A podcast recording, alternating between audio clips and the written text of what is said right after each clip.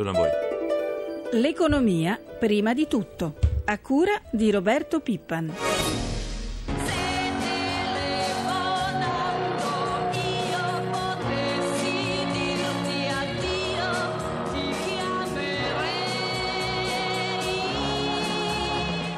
Si parla di esuberi, almeno queste sono le prime.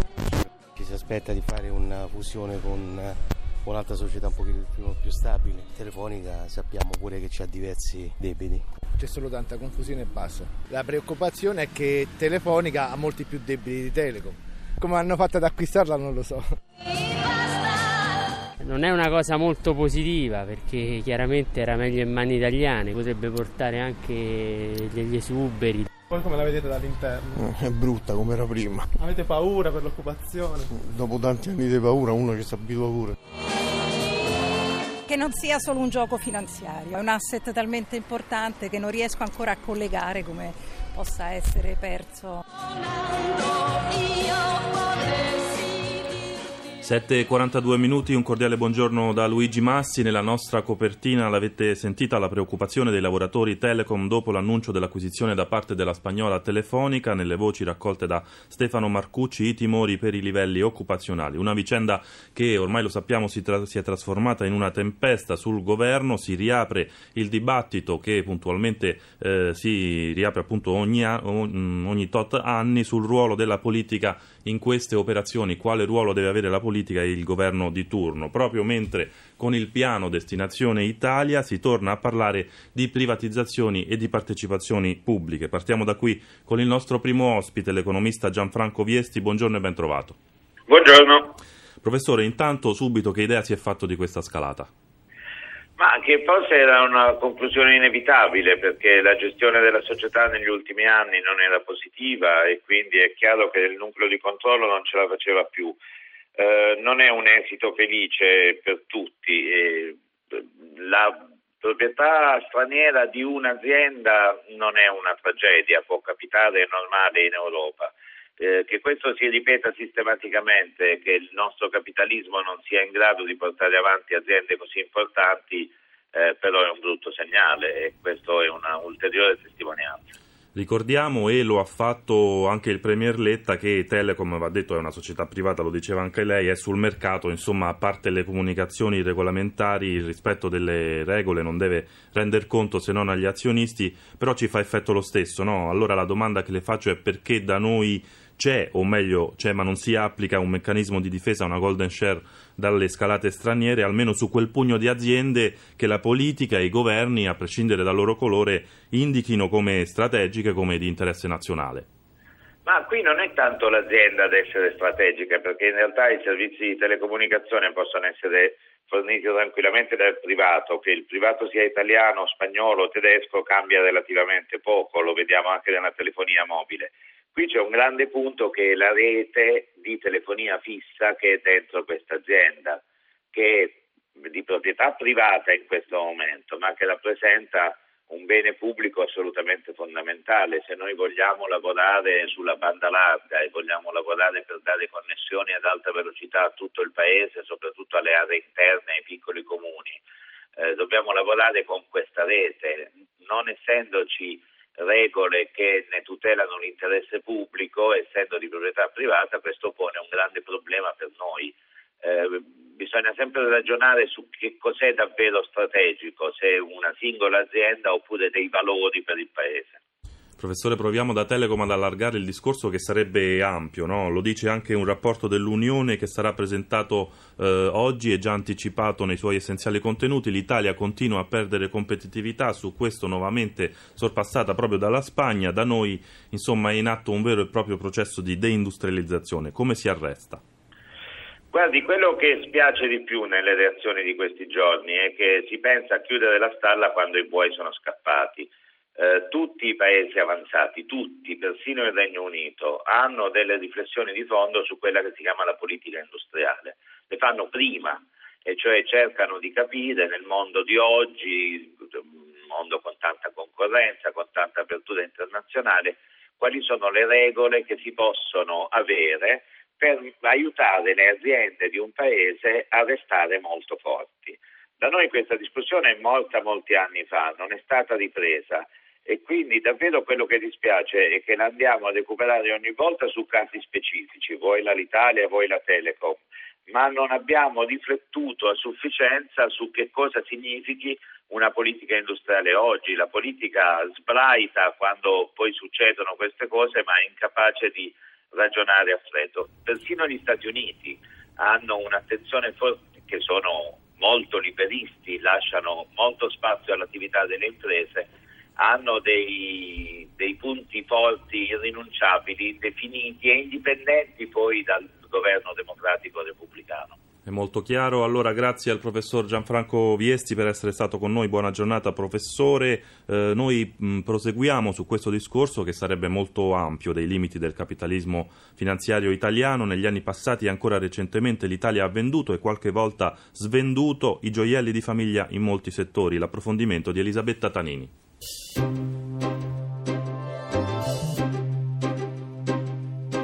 Every drop of rain that falls in Sahara Desert says it all.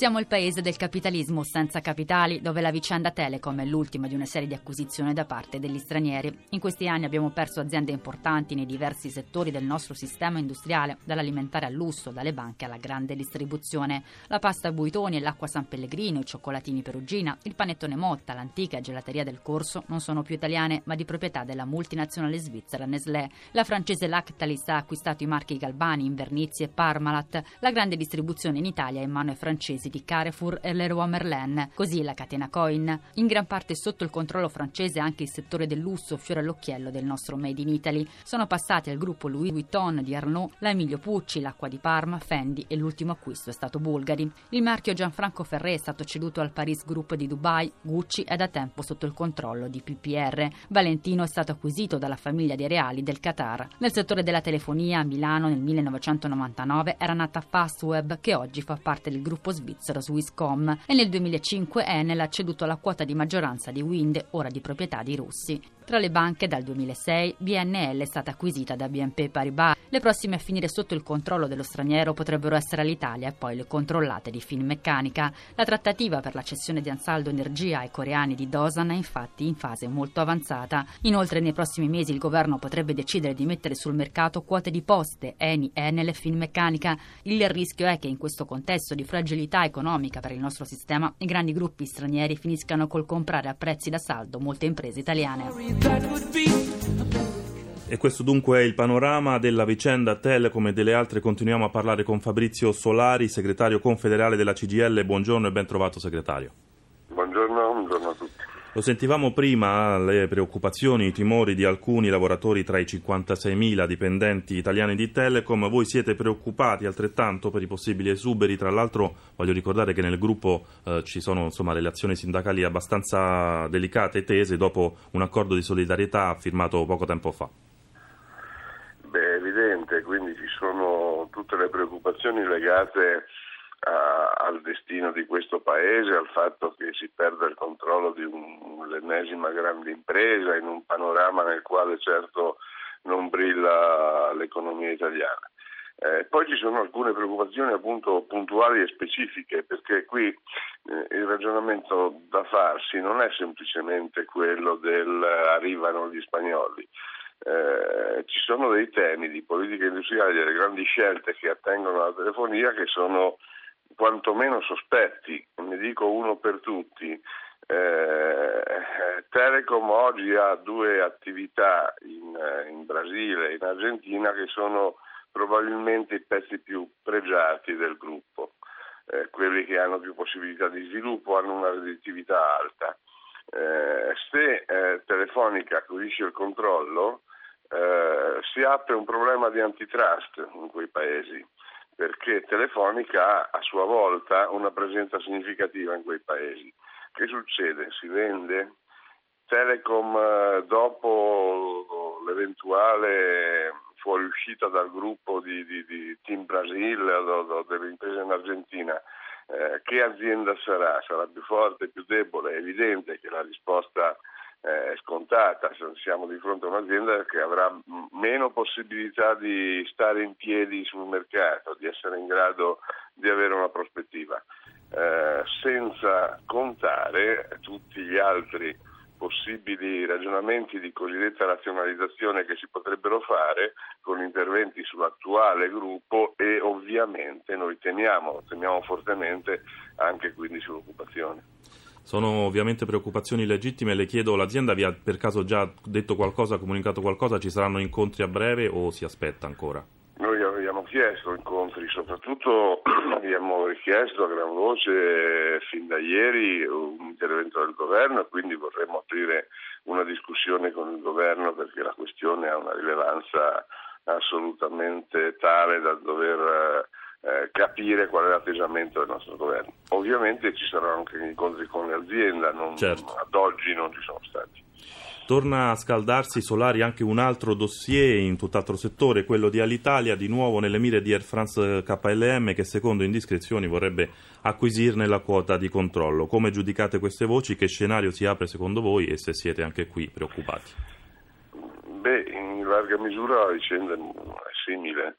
Eh, fra l'altro mh, mm, vedo anch'io sui giornali che rimbalzano queste, eh, queste ipotesi. A me pare purtroppo che la lettura sia diversa, nel senso che più che un Air France che ha i suoi problemi, come tutto il settore del trasporto aereo nel mondo, eh, bramosa di assumere il controllo di Alitalia, vedo una difficoltà enorme dei soci italiani di Alitalia di assicurare gli strumenti finanziari, i capitali necessari per poter reggere la sfida della competizione.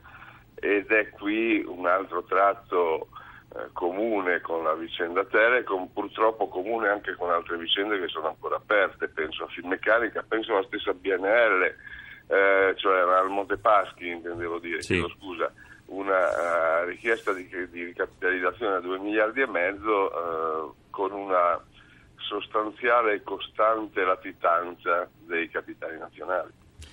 7.53 minuti, grazie anche a Fabrizio Solari, segretario confederale della CGL per essere stato con noi, buona giornata. A questo punto cambiamo argomento parlando di mercato immobiliare, primi segnali di ripresa o meglio di rallentamento della caduta, secondo i dati dell'Agenzia delle Entrate le compravendite sono scese del 7,7% nel secondo trimestre dell'anno, venivano però da un crollo di oltre il 13%. Ne parliamo con il vice direttore dell'Agenzia per le Entrate Gabriella Alemanno, buongiorno e ben trovata. Buongiorno a lei. Dunque Alemanno possiamo dire, e lei mi sembra lo abbia già detto, si intravede un pizzico di ripresa o quantomeno un'inversione di tendenza? Beh, direi che forse possiamo parlare di un pizzico di ripresa. Allora, se eh, in campo economico ci sono alcuni eh, indicatori che possono mh, far pensare che mh, riusciamo a uscire dalla crisi, quello del mercato immobiliare è uno di questi e quindi il fatto che nel secondo trimestre del 2013 ci sia stato praticamente un recupero di 6 punti rispetto al trimestre precedente del, mm, delle unità compravendute, secondo me è un piccolo uh, segnale che forse qualcosa si sta muovendo. Roma e Milano Alemanno si confermano al top come prezzi. Allora, Roma, dunque sì, eh, per, per quanto riguarda le, le grandi città abbiamo Roma eh, Bologna e Firenze eh, per quanto riguarda le quotazioni medie delle abitazioni.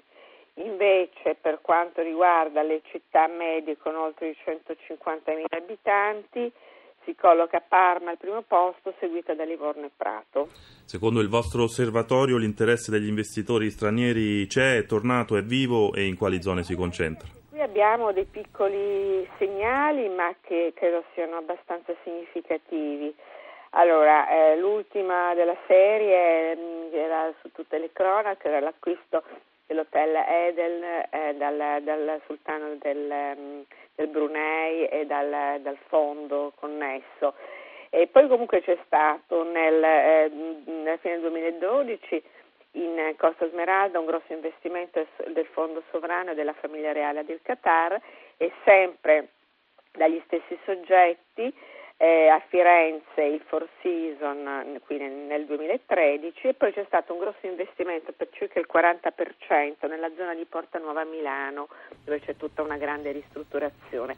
Eh, sembra anche che la famiglia del Qatar voglia acquistare degli immobili di prestigio per la Maison Valentino di cui è già proprietaria.